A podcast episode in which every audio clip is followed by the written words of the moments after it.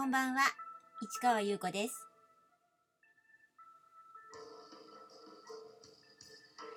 10月22日金曜日、詩人はささやく283回目をお送りいたします。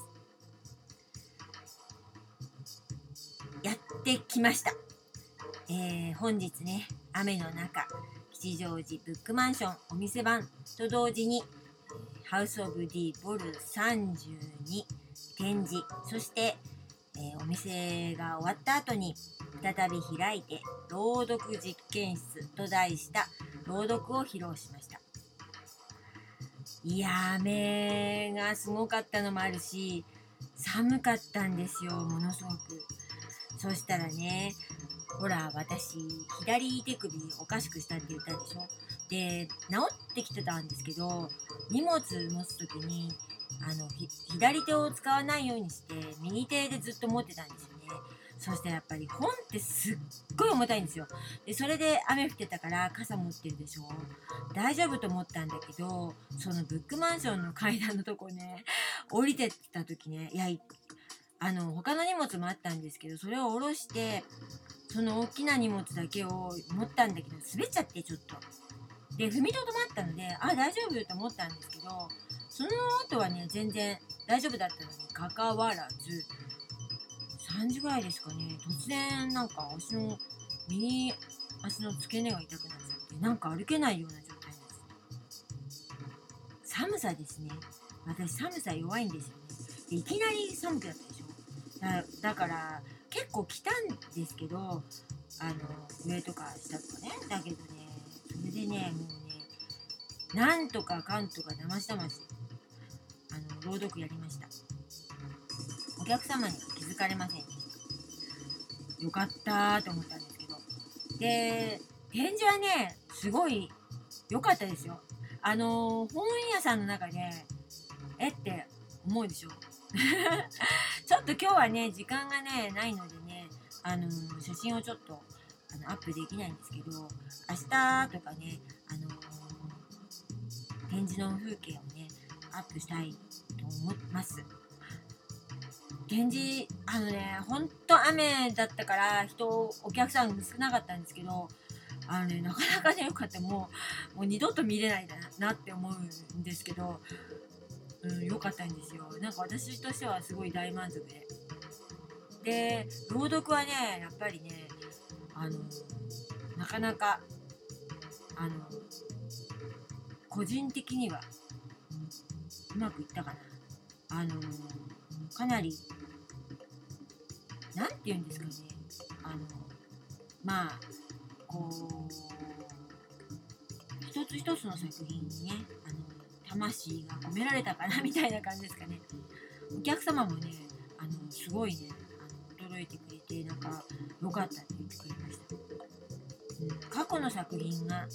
3編、そして、あの、巡回メトロノームというね、新しい詩をね、読みました。で、それ何かって話ね、あの、ブラッサムフェルドという作品、それから、動かない世界の中で、そして、メイエル機構、そして、えー巡回メトロノームという4本立てですね。このラインナップね、最初はね、ブラッサムフェルドだけでやろうと思ってたんだけど、うーん、ふとね、これはちょっとつなげようかなと思って、つながるような作品を選んだんですよ。それで最後にまとめという形になればいいなと思ったけど、それとは無関係に新作の詩を作ったんですね。そしたらね、見事にはまったです。あの、お聞かせしたいんですけど、ちょっと本当にね、なんかメモリーみたいな感じの、あの、記録ですよね。だからちょっと発表は難しいかなと思うんですけど、また機会があったらね、このラインナップでね、やってみてもいいかなと思います。で、展示の方もね、写真作品が主でした。で、本当はそういう風にしないつもりだったんだけど、あまりにも写真が良かったんですよ。で、自分で言うのもなんですけど、本当良くて、でそれをちょっと大きく、あの写真屋さんにね、あの出しあの出してあのってもらってでそれをあの、額縁にしましたで L 版サイズのものもずらりとねどうやってね展示したかはね写真をね明日ね見せようと思うんですけどそしてもちろん海賊本も持ってってそれから例の続々文庫ね。今回はねスクエアサイズでやりました。作ったんですよ。なかなかかっこいいんでね。まあ今日は置けなかったんですけどあのー、来月ねお店番する時にはあの持ってきます。そしてロム書店ね。えー、棚番号44番のモム書店の中に差し込んであ皆さんに見ていただこうかなと思っています。そうですね。なんかもう全部出し切っちゃったかなっていう感じ。あのこの巡回メトロノームっていうのとあと朗読実験室ね。だからかなりあのぐったりしてる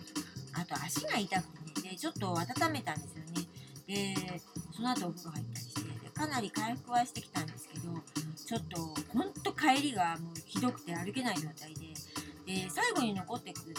ださった2人のお客様が、まあ、結構仲いい人たちだったのであの手伝ってくれて片付けとあと駅とねあの電車の中とかも荷物持ってもらっちゃったりしてねあの助かっちゃったんですけどね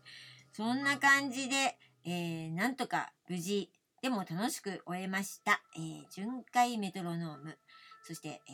ー、朗読実験室ですね。では、この続きはまた明日ね。